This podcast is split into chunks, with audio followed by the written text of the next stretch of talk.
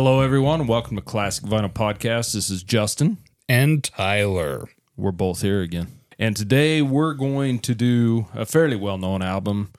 In fact, we're picking kind of low hanging fruit, I would hmm. say, as far as classic albums go, but we knew we would get to this one eventually. And of course, that's Pink Floyd Dark Side of the Moon, If it was hanging any lower, we'd be picking it up off the gross.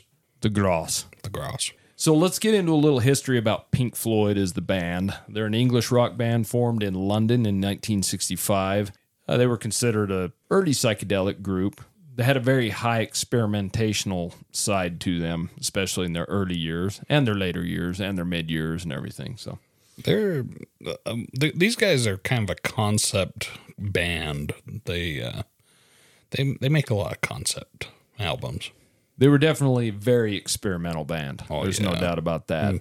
Of course, the band was founded by Syd Barrett, who was guitar and vocals, Nick Mason on drums, Roger Waters on bass and vocals, and Richard Wright on keyboard and vocals. The band, all in all, sold over 250 million albums worldwide, which isn't too bad. Uh, they've been a huge influence on many artists, more than we could even name, obviously. They were inducted into the Rock and Roll Hall of Fame in 1996. They're actually the second band after the Beatles to be f- featured on a UK postage stamp. little history there. Their debut album in uh, 1967 was The Piper at the Gates of Dawn. It's kind of an interesting album, not really the kind of Floyd I'm into, but it seems like there's people that are into the early and the late Floyd and, and not a lot of mixing. There there's very there's a lot of instrumentation and very experimental on the, their early stuff. You mean this is the toned down uh, Pink Floyd? I don't know if it's the tone down. I just think once Syd Barrett was out of the group, they found a different groove. Ah, I see.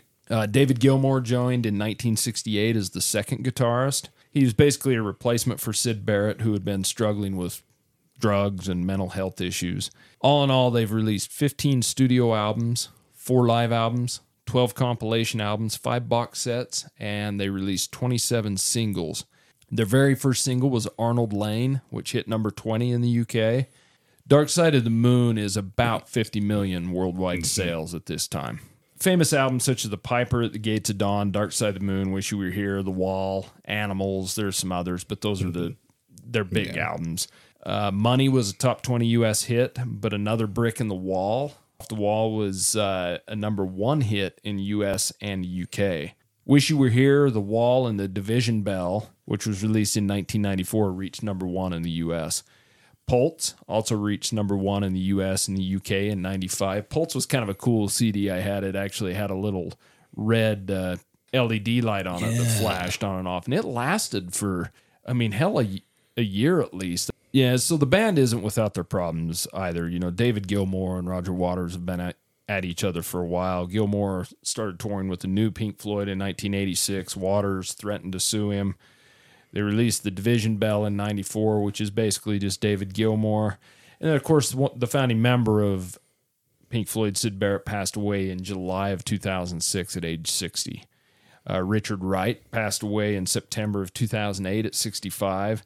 And they've had a lot of fights among themselves. They've had a lot of fights with the record companies over contracts, things like that. But it's mainly David Gilmour and Roger Waters still to this day that, I mean, just go look it up. They have many a fight going on. Can't we all just get along? Yeah. but you ready to get to the album review? Let's spin it. And now it's time for the album review. Okay, so like I said, we're picking one of the best selling albums of all time mm-hmm. today, and definitely the best selling album of this era, of the classic vinyl era that we try and cover Pink Floyd's Dark Side of the Moon. Now, this was the band's eighth studio album. It was released on March 1st of 1973. It was released on Harvest Records in the UK and Capitol Records here in the US. It was recorded at EMI Studios in London, which has famously been renamed Abbey Road Studios now. It was produced by Pink Floyd themselves, and they also had Alan Parsons as the engineer. He had uh, engineered on Abbey Road and Let It Be for the Beatles, and then went on to form the Alan Parsons Project later in the 70s and 80s. So you've got David Gilmour on vocals and guitars, Roger Waters on vocals and bass, Richard Wright on organs, piano, and vocals, and Nick Mason on the drums. There's a lot of talent involved in the making of this album. There is quite a bit of talent, and they they definitely. It's hard to say what pinpoints the success of this album. You know, and we'll get to that in winners and losers, what we think it mm-hmm. is. But this is a tough one to do because there isn't one thing about this. You know, it's not like this thing had three number one hit singles. I mean, when you compare this to the best selling albums of all time, and I'll get to that in a second, the other ones that was in that those categories with had huge hits. Yeah. This this is a true and true album. So it's a very experimental concept album. I mean, they use tape loops, synthesizers, and basically the first album using 16 track mixes too in the studio. So, and they u- utilize that fully. This album reached number one in the US, Australia, and Canada, but only number two in the UK in their homeland, which is kind of strange. But it remained on the US Billboard charts for 736 weeks. I mean, do you realize how long that is? That's uh is that over two years? Two years? There's 50 weeks in a year, buddy. Holy crap. Is it, wait, I was thinking the 736 days. That's ridiculous. So I'll tell you, 84 weeks from March 73 to October 74, and it dropped out for a minute for some reason. Then December to then December 76 to April 88, it was still in the Billboard charts. 736 weeks. I mean, that's that's basically 15 years it was in the charts. This is the Stoner's soundtrack. Yeah. Anybody who's ever experimented with any kind of drugs has listened to the Pink Floyd's Dark Side of the Moon on drugs. So this album is certified 15 times platinum in the US with over 9 million in sales in the US alone. It's not only critically acclaimed, but it's most critically acclaimed albums of all time. It's sold almost 50 million copies worldwide like I was saying. It's the fourth best-selling album of all time. All time Whoa. any album behind Thriller by Michael Jackson of course, ACDC's Back in Black and the Bodyguard soundtrack. Which Really? you've got Thriller, of course, was in the early '80s, Back in Black in the early '80s, and then the Bodyguard soundtrack in the '90s. Mm-hmm. Yeah. So Rolling Stone, funny enough, and we always, you know, my feelings on them, but I always do give that little tidbit. They've only ranked it as high as 35th of all time.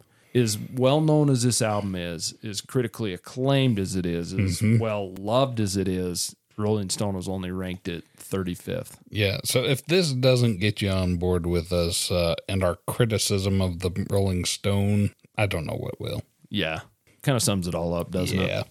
So, of course, this album's pretty famous for its comparison to The Wizard of Oz. And I think anybody that knows Pink Floyd and Dark Side of the Moon has probably made that attempt before. I have.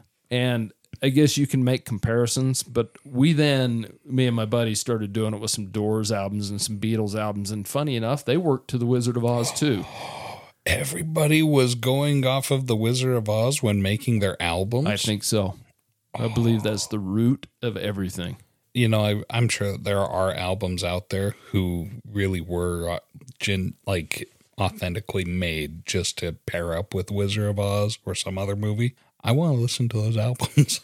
so you know generally when we're doing these album reviews they're albums i've listened to quite a bit and you may have heard one or two hit songs off of them what is your connection with this album have you heard the whole album how familiar with with it were you I've never listened to the whole album uh, beginning to end. I've heard every song on the album, but I've never sat down. This is my first time listening beginning to end straight through. That includes listening to like uh, alongside Wizard of Oz on mute. So so you've listened to this with the wizard of oz I've listened to this with the Wizard of Oz, but skipped through it because it kind of droned on, got boring.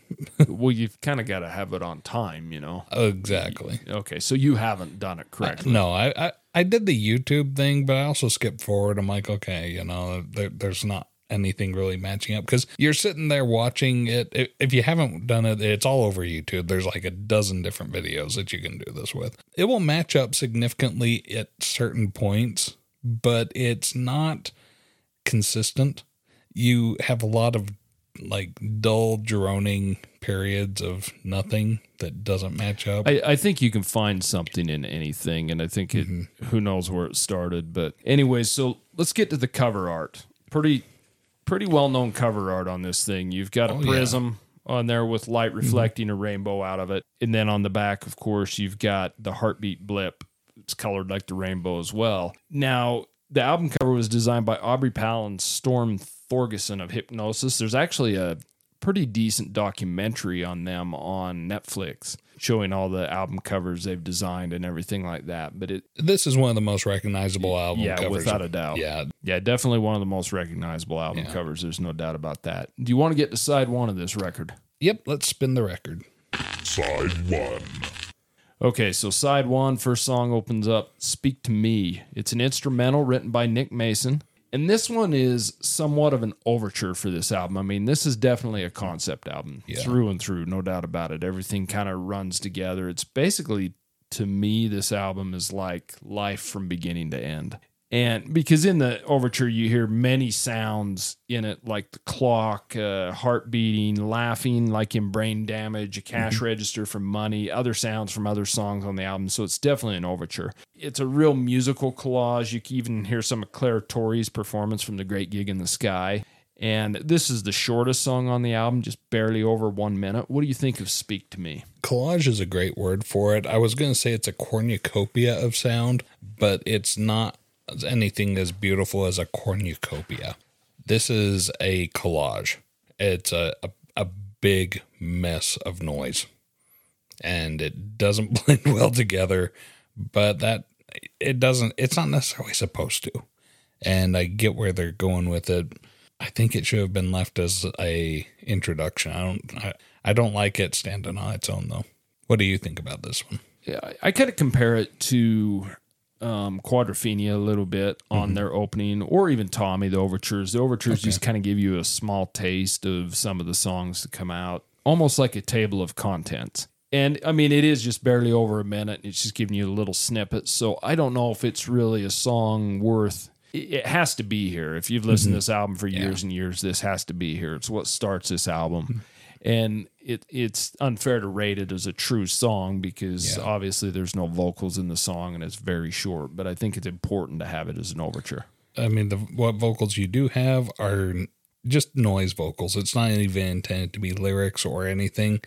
It's Yeah, just, just some talking. yeah, you just have voices because hey, that's a noise that you can mix in here. Yeah, I mean, and the one important thing is it starts with the heartbeat. That's how this whole album starts is with the heartbeat, essentially the beginning of life. So that moves into Breathe in the Air.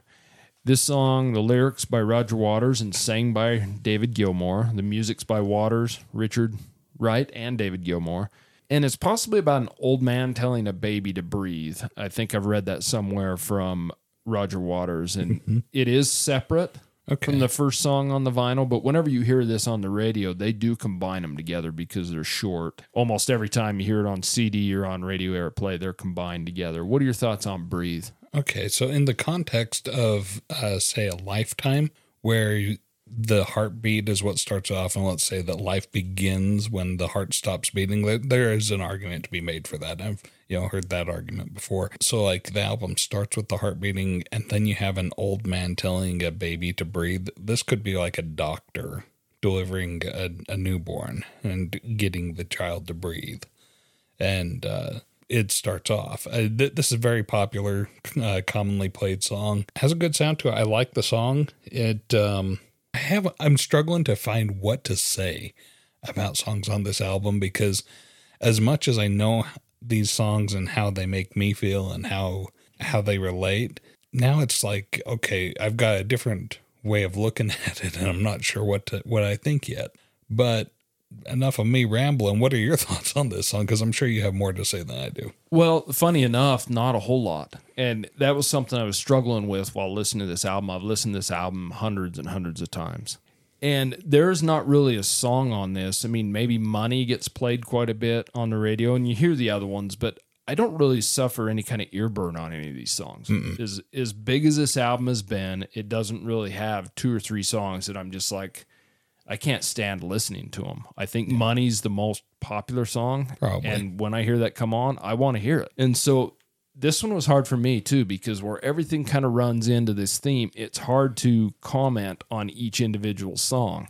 especially with the theme. I, it's kind of strange because as much as I love this album, and I've always listened to it. I'm kind of in the same boat there. I think it's got a pretty electric guitar in it. He's got the univibe effect on it, mm-hmm. and you'll hear me say this throughout. I think David Gilmour, if it's possible, on the fourth best selling album of all time and one of the biggest selling artists of all time. I think he's an underrated guitarist. Sure. I think he's an amazing player. It's got a good slow bass line. I think Roger Waters does an excellent job there. They use the keyboard in this minimally, but I think it's used pretty. And I, I really like words and the verbiage in it, you know, race towards an early grave. I mean, here we are having the baby being born. We're telling him to breathe, but it mm-hmm. also ends this song with race towards an early grave. And so that kind of kickstarts the theme of what we're going towards here. Mm-hmm. Live fast and die young. So that moves us to the next song, On the Run. Now, this is another instrumental. Is written by David Gilmour and Roger Waters together.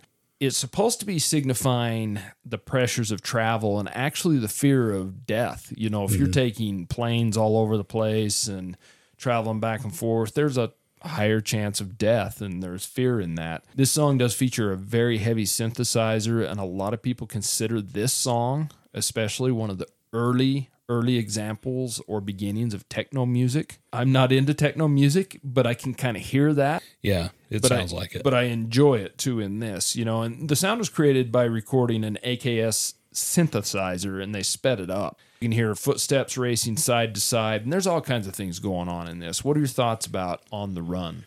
Uh, song definitely captures the um, what that the the racing feeling of uh, being in a hurry and needing to get somewhere. You, you have this sense of um, urgency and uh, hurrying, and then it sounded like an explosion. I had to look at you. I'm like, did something just blow up? And you said, no, it's uh, an airplane engine. I'm like, okay, now that makes sense. But but that airplane engine roar sounded like an explosion. And the fact that it sounded so much like an explosion just lends all the more to this sense of urgency. So I gotta say, they really captured that uh, feeling with the running steps and the pressures of travel. And hey, you know, you have places you gotta get to, and you gotta make that plane. You know, trains don't wait, or sort of thing.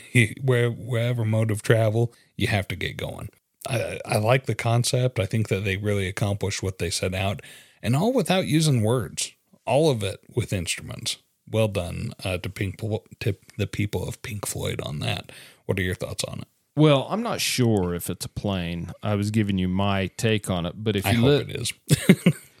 if you listen really closely at the beginning, there's some speaking. They're talking about baggage and passports and talking about the 215 or the 215 to Rome, hmm. I think they say. okay.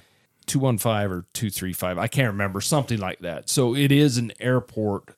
It, you're kind of getting that sense of travel. And you've got Live for Today, Gone Tomorrow. There's steady drumming in this, the steady drumming beat with that synth sound. And like I said, I don't generally like synth, but I like the way they use it in this. And I'm pretty sure because of that beginning, talking about baggage and passports, that they're in the plane, they're traveling. And I think that explosion you hear at the end is a plane taking off, but that's my assumption. Yeah, good song. So that moves us to the next song, Time. Lyrics on this one written by Roger Waters. Music is by Mason Waters, Wright, and Gilmour. Lead vocals are sang by both David Gilmour and Richard Wright. Now, this one was released as a single in the US, and so the album version here we're doing today is almost seven minutes long, but the single version is just like three and a half minutes long, so it is a little bit different. It did not chart in the US. Really? No. This song starts with a ringing clock, and it's possibly about like growing up and the pressures that come with growing up and having to make something of yourself and the mm-hmm. pressures that come with that. You've got to climb the ladder, you've got to go to school, you've got to get a good job, mm-hmm. everything like that. And this song has really good imagery in it with the lyrics, you know, ticking away the moments that make up a dull day, fritters and waste the hours in an offhand way kicking around on a piece of ground in your hometown, waiting for someone or something to show you the way. That's how this song kicks off. And I love their use of lyrics. I, I think it paints an amazing picture. What are your thoughts on time? Now, remind me who the lead guitarist is. David Gilmour. David Gilmour. You're absolutely right. Uh, very underrated guitarist. Uh, When the guitar starts on this song, it got such a foreboding sound. It's it's creepy how how it, it gets that feeling in you that there's pressure. There's you know time ticking away. You have you've got to make something of yourself while you can. This reminded me so much of when I was like in my early 20s, late teens, and trying to figure out what am I going to be when I grow up because uh, dang it, I'm almost grown up and uh, I gotta do something. What, what's my career gonna be? What's my life gonna be? How am I gonna start a family, uh, find a, a, mate? You know, this sort of stuff. And uh, there was that pressure, and it was it was a pretty intense pressure. And now that I am on the other end of it, being, you know, having wasted my entire life and all the opportunities I had, uh, I'm seeing that I really should have spent more time listening to Pink Floyd's Dark Side of the Moon, probably doing some drugs and, you know, having a good time and enjoying it rather than being so uptight and trying to grab that bull by the horns and just, and, and figure my life out. Because life happens one way or another. Okay, there's an excellent guitar solo in there. I sat there and listened to it, and it was just so smooth and so nice. I, I love uh, Mr. Gilmour on his guitar. On his guitar, there's this also reminded me of a quote that I saw in a movie once. It said, "We all die a little sooner than we expected." It's just that reminder that our time is very finite. And in the end, he's, he says, you know, home, home again. And that's what we do. We, we try to seek comfort in our lives and we, we want to be at home and be comfortable. And yet we do spend so much of our lives in discomfort at work, out in the, you know, hustle bustle and the busyness. We don't get to enjoy that sense and that feeling of being home and at, at ease very much. I really like the song. What did you think about it, Justin? This song really sums up I think you hit it on the head there. It sums up the time of you becoming a young adult into young adulthood. You know, probably that 10 year period of mm-hmm. time when you're trying to become something. Yeah. You know, but still trying to be, have a good time at the same time, but there's always that pressure of trying to become something. As far as the song goes, it's got the bongos or something in it, which I really like. It's got a nice, slow, decent bass, and the guitar solo in this thing is absolutely amazing. I mm-hmm. think you were right on that one. I, this this really shows David Gilmour's chops, and I've always loved his guitar playing. It's really off style. It's it's a little bit different. They're not really shredding, but they're they're just beautiful guitar riffs, and he does an amazing job of it. And I I've always respected him and the way he plays. Yeah, I like that song. So that moves us to the last song on side one, "The Great Gig in the Sky." Lyrics on this were written by Roger Waters, music by Richard Wright. Now, lead vocals, if you want to call them that, are by Clare Torry. Now, they're not really vocals, they're wailing. Wailing, I guess you would say.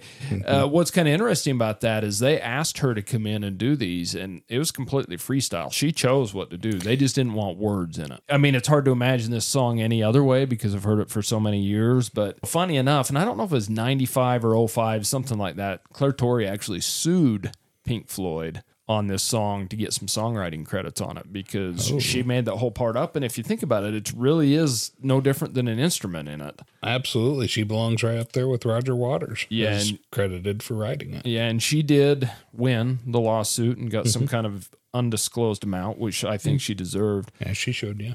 Now, Roger Waters has said this song's about life and gradually descending into death. So I think this is in your later life. One kind of interesting thing about this song is you know, on the CD version, this fades right into money, but obviously not on the vinyl because it's the last song on the side. What What are your thoughts on the Great Gig in the Sky? It certainly seems like it's a, a, a bit of a death song. Maybe it's like the it's supposed to be the death of childhood, death of innocence, death of something. There is that wailing. Clare Torry is an amazing singer in this um, because I can't tell if she's wailing in ecstasy or agony, but it doesn't sound unpleasant. It's much more pleasant to listen to Clare Torry uh, wail than listening to, say, Yoko Ono's primal screams. This is this was a good song, um, but it leaves me with so much to wonder about and to. I assumed it was wailing in agony because we're descending into death and it's hurting the, all the way. That's my thoughts. What do you think about this?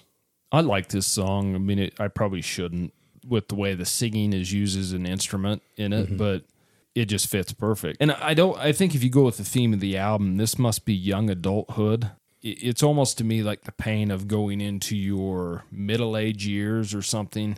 I'm not really sure because when you continue on, you know, on the other side of this album, we get into money, which is always the problem when you're in young adulthood too. So to me, this is almost like the death of innocence or naivety or something into young adulthood. That's kind of what I think it and is. maturing. Yeah. It's got a beautiful piano intro. The bass is slow and pretty in it, and then the piano after all the I hate to call it wailing either because you you said it. Mm-hmm. Yoko Ono wails. Yeah. This isn't a wail. Clare Torry's the way she sings in this, and singing's a bad way to put it too, because there's no lyrics. Just the sound she makes fits in perfect with the music up and mm-hmm. down, and it it's a beautiful song. I've always liked a great gig in the sky. Do you want to get to side two? Flip it. Side 2. Okay, so side two opens up with probably the most well known song on this album, Money. Ka-ching. Kaching. Lyrics and music by Roger Waters, lead vocals by David Gilmour. You've got Dick Parry playing saxophone on this. This was released as a single with Any Color As You Like as the B side. It reached number 13 in the US and number 18 in Canada. And that's kind of what I'm talking about is this album, the fourth best selling album of all time with all the history, all the juice behind it, everything, all the stuff with the Wizard of Oz and how well known this album is. And this album really doesn't have a huge hit single off of it. It's crazy, isn't it? I mean, this is it. Money hit number 13. Didn't even chart in the UK. I'm not even sure if it was released in the UK, but it hit 13 in the US and 18 in Canada. And of course, this song opens up, like you were just saying, with the sound of a cash register. And, mm-hmm. and this song really is trying to identify the struggle between socialism and materialism. I mean, it really is. And I think Roger Waters has said before, too, you know, he was kind of a socialist in a way. He starts making money, and it's like, yeah, I really want that car. I really want that house. You know, now I am Money can provide you with a lot of comfort. yeah, and so in this song, as it's written, is the singer being greedy, or is it irony we're hearing here? What are your thoughts on money? I really like the the opening. I just jotted down some of the sound effects that they play. Opens with the cash register, coins jingling, um, receipts being printed and also being uh, torn off of the printer. So like you get a lot of mechanical noises in there as well, and the whole greed. It it, it really sounds like the ruling classes are preaching to the huddled masses in this song with the a lot of the the way the things that they say and I, I dig it maybe this is like what more of a portrayal of televangelists preaching telling people to be charitable and send money to them rather than being charitable with the money that they receive. They're going to just keep that for themselves because you know they're doing the lord's work and you know doing the lord's work is what deserves getting some of the lord's pay right? That was just a thought that i had while listening to the way this song played out and all the, the lyrics.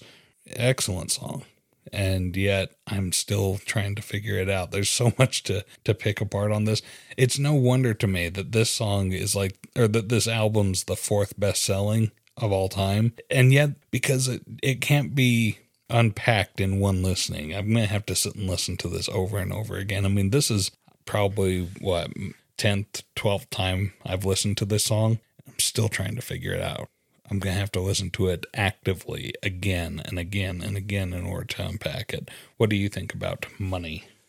I've always loved money and the song money, but I've always kind of thought this song was more signifying that time in your life where maybe you've kind of settled down and that's what you were after a career and money, but also balancing that against being happy because sometimes you know working 14 hours a day doesn't make you happy and i think a lot of us have mm-hmm. been through that and i think Yeah. i don't even know if that's a young man or young person struggle i think that's a lifelong struggle in a lot of ways and sometimes you probably learn but do you learn too late Well, that seems to be what we try to figure out with our lives. We listen to people that tell us over and over again, "Oh, money isn't isn't everything," and so we've.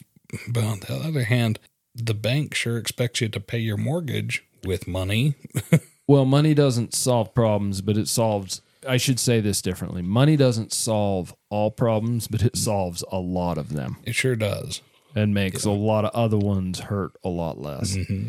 It, it buys comfort. You can give up a certain level of comfort if you're willing to give up the money that it will that is required to buy that level of comfort. Uh, as far as the song is concerned, it's got one of the best, most recognizable bass line intros of all time. It's one of the first things I learned to play on guitar, and I've played it on my bass. I I do love the bass line on this thing. It's got good guitar licks throughout. I don't generally gravitate towards saxophone, but the sax solo that's played by Dick Parry in this is excellent and it fits in very well. And then Gilmour on the guitar solo right after that. Because if they would have just used the sax, I would have said it needs guitar, but they play mm-hmm. the little sax solo, then Gilmour plays the guitar solo, and he absolutely crushes it. And I love kind of the spoken part at the end. Why does anyone do anything? I do mm-hmm. not know. I was really drunk at the time. Yep. this song is just an amazing song to listen to. It's a fun song. If you don't want to dive into the lyrics and what it all means, it's still a damn good song to listen to. Absolutely. Dick Parry is amazing on the saxophone. Real good player. So that moves us to the next song, Us and Them. Lyrics once again by Roger Waters, and the music's by Waters and Wright. Lead vocals by David Gilmour once again. You've got Dick Parry playing saxophone on this song as well. This is the longest song on the album at nearly eight minutes long.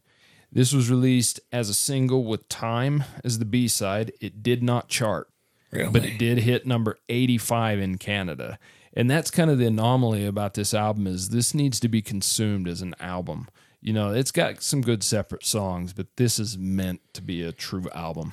This song is possibly about the senselessness of war and the death it brings, and that we're all just ordinary people, and none of us want to be involved in these battles. None of us want to die for these political reasons that these people are putting us in war for. What are, what are your thoughts about us and them? So this album's uh, released in 1973. Was Vietnam over at that time then? Not yet. Not yet. So Vietnam's still going. Why did this not chart? That blows me away because this was one of my favorites on the on the whole album.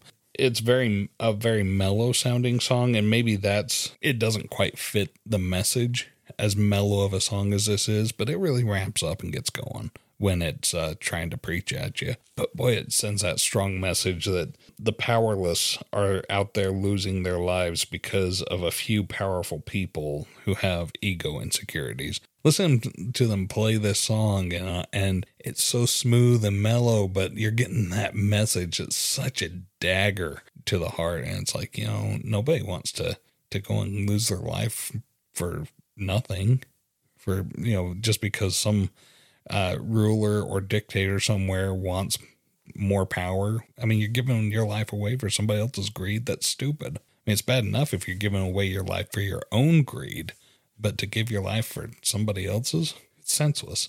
So I absolutely love this song. And that saxophone, once again, uh, Dick Parry, you're amazing on the saxophone. Amazing musician. What did you think about us and them? I agree with you on the sax. Like I said, I don't generally love the sax. I don't dislike it, but it's used really well in these songs. It fits fits really well.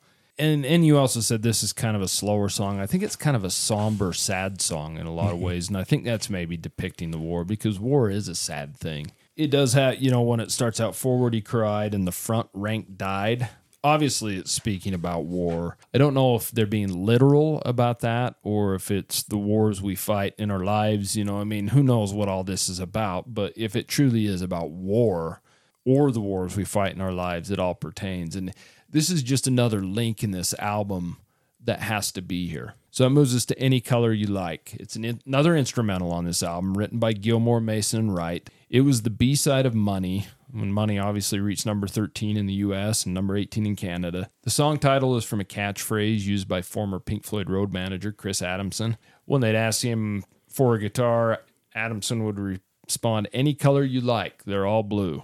And of course, any color you like has the U in it. Yeah. We want to make sure we get the correct British spelling in there. They use the VCS3 synthesizer in this song once again, and you've got David Gilmour on guitar again with that Univibe. What are your thoughts on any color you like? It's all- it's very much an instrumental song. There's no vocalization in it at all. Um, have would have no idea that it was even titled if it uh, didn't have it written on the on the album cover.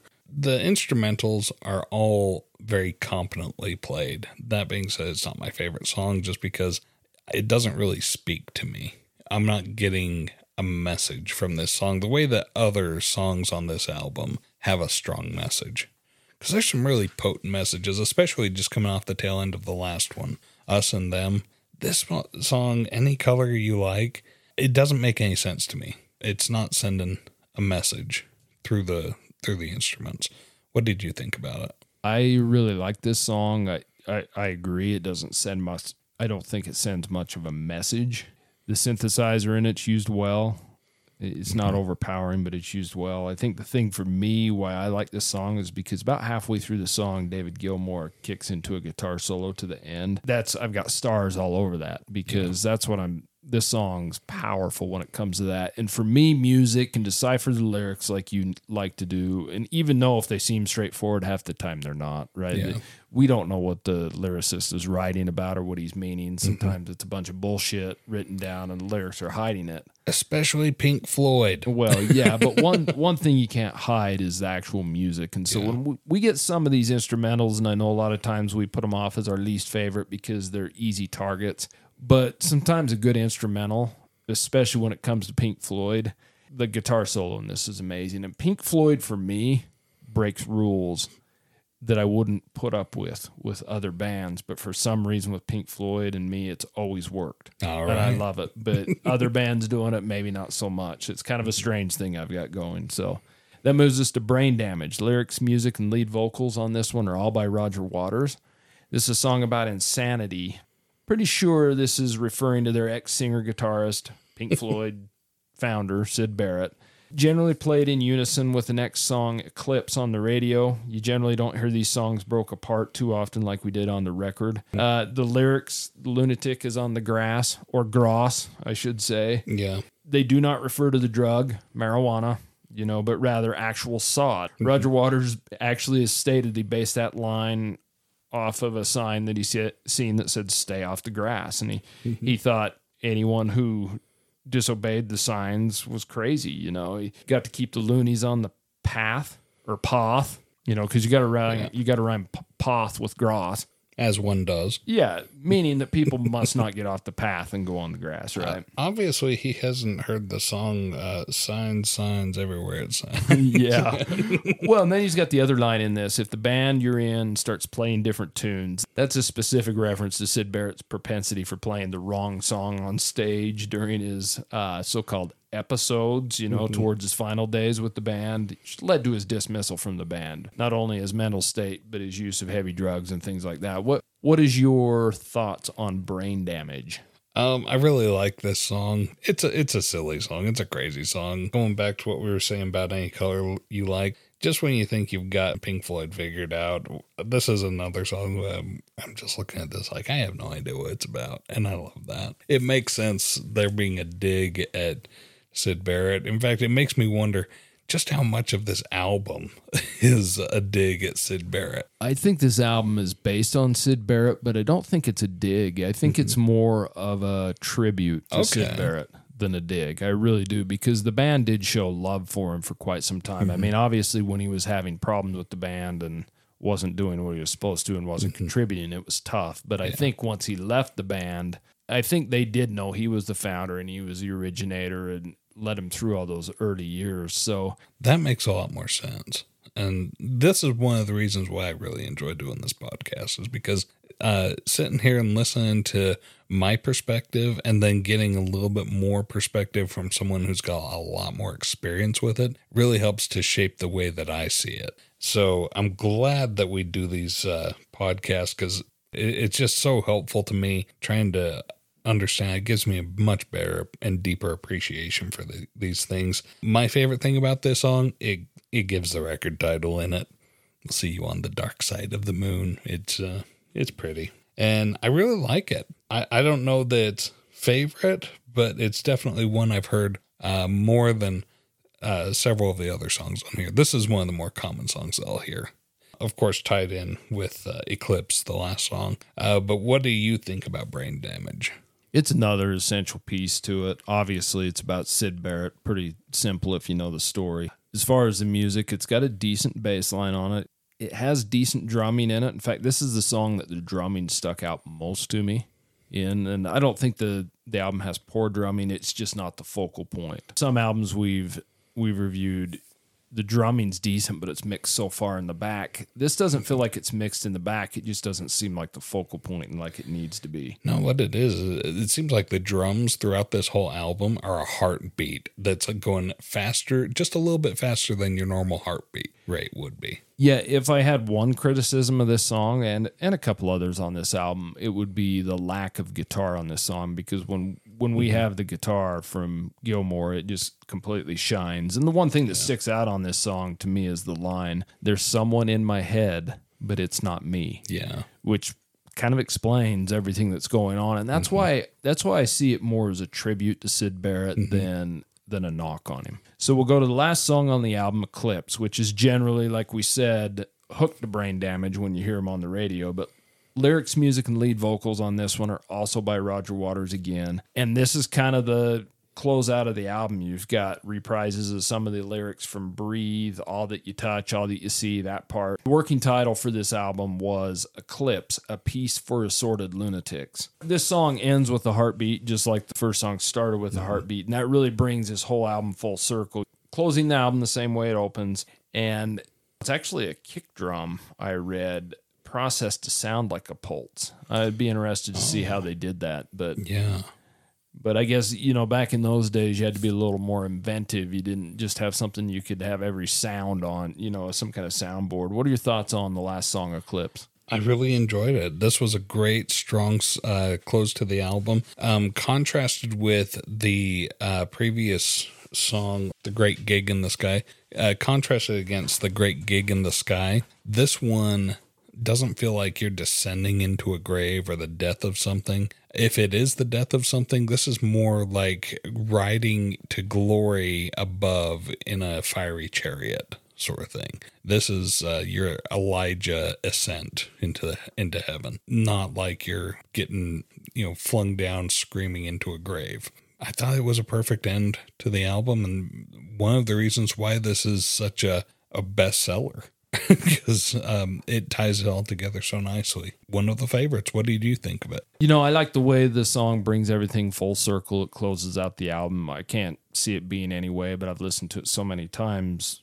I couldn't imagine it another way, but I love the heartbeat at the end. And I like where they say, but the sun is eclipsed by the moon. So that's where you get the eclipse. That's where it brings it full circle. You get the heartbeat. So is that another birth? Is it a death? What is it? I I don't know. Is the heartbeat new? Is it the ending heartbeat? Who knows? Well, it's all about lunatics, um, said that like they named it lunatics for people that went crazy on the full moon. So maybe that's you know significant. I don't know. Strange. Good way to end the album. Do you want to get to winners and losers? Let's do it. Winners and losers. Okay, Tyler. So we did Pink Floyd's Dark Side of the Moon. What would you pick as your losers on this album?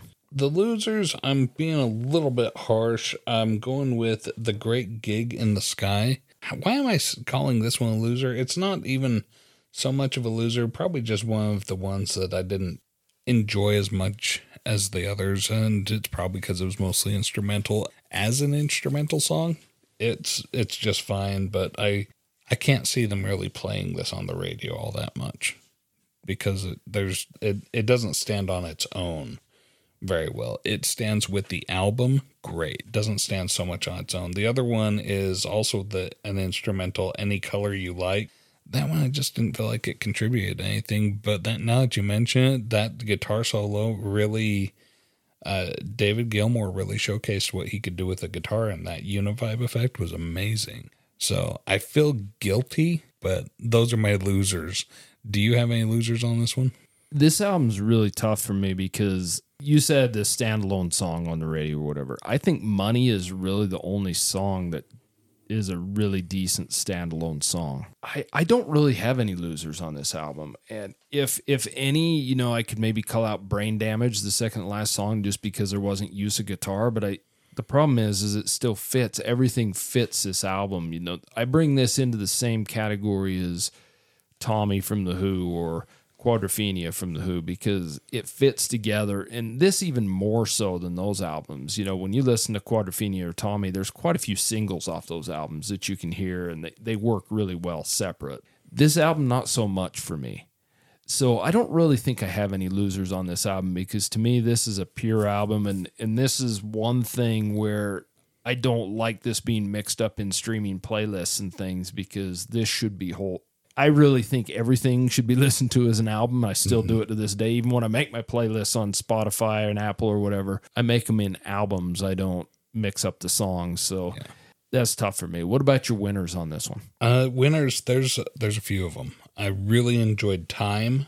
My winners on this are really based off of like the message of the songs, how well that message came through, not only with the lyrics and the songwriting, but also the the performance. Time, I think, was a perfect example of um, a good, strong way of uh, relaying that message. The other favorite that I had was Us and Them.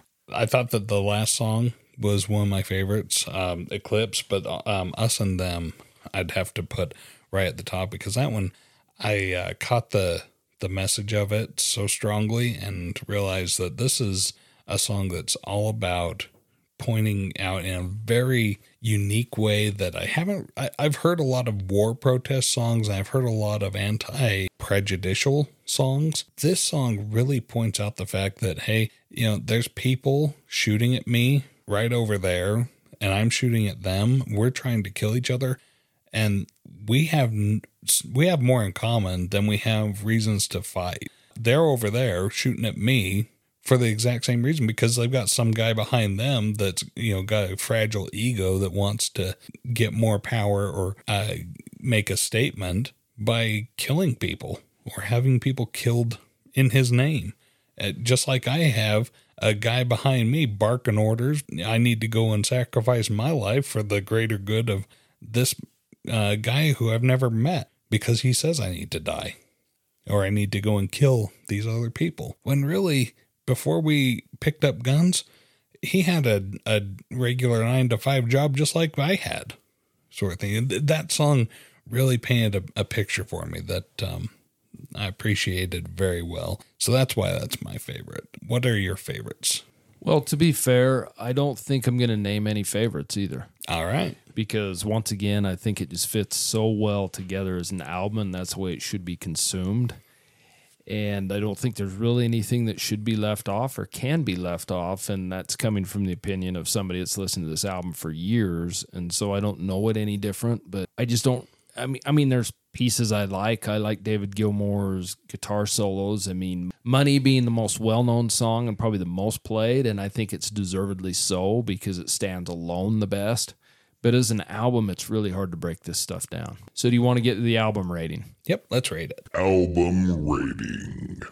Okay, if this is your first time listening, I'm going to go over this briefly. We are a 0 to 10 scale in our rating system, 0 being its absolute garbage, and 10 being its absolute masterpiece. So, if it's a 5, it's smack dab in the middle. Anything above that is positive, anything less than that is negative. That being said, I'm giving this one a 6.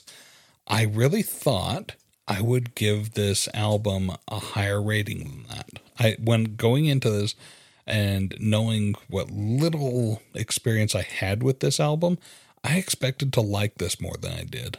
And yet it left me a little puzzled.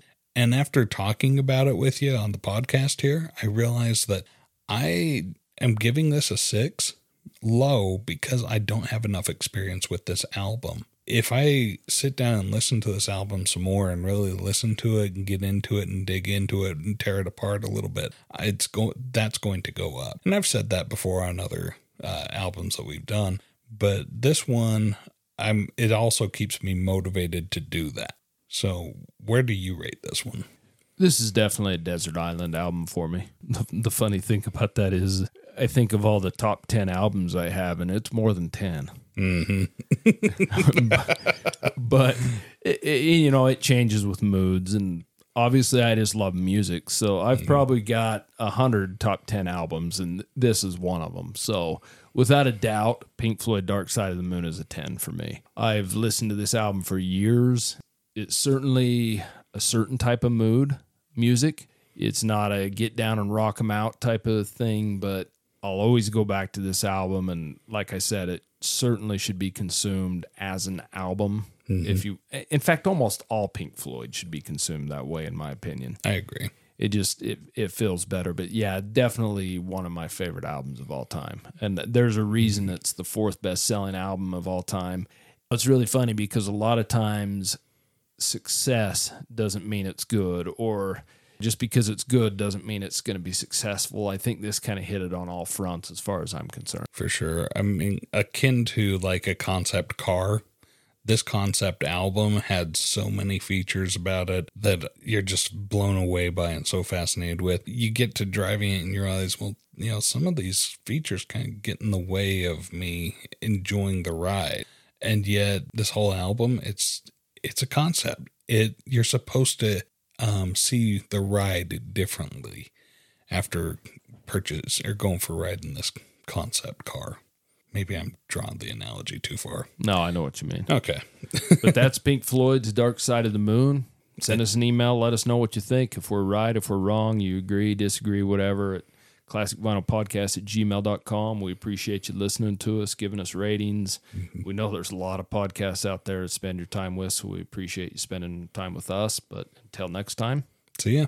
Thank you so much for listening to Classic Vinyl Podcast. And don't forget to subscribe on Spotify or Apple Podcast or wherever you listen to your podcasts. Follow us on Instagram at Classic Vinyl Podcast for updates and also share us with your music loving friends.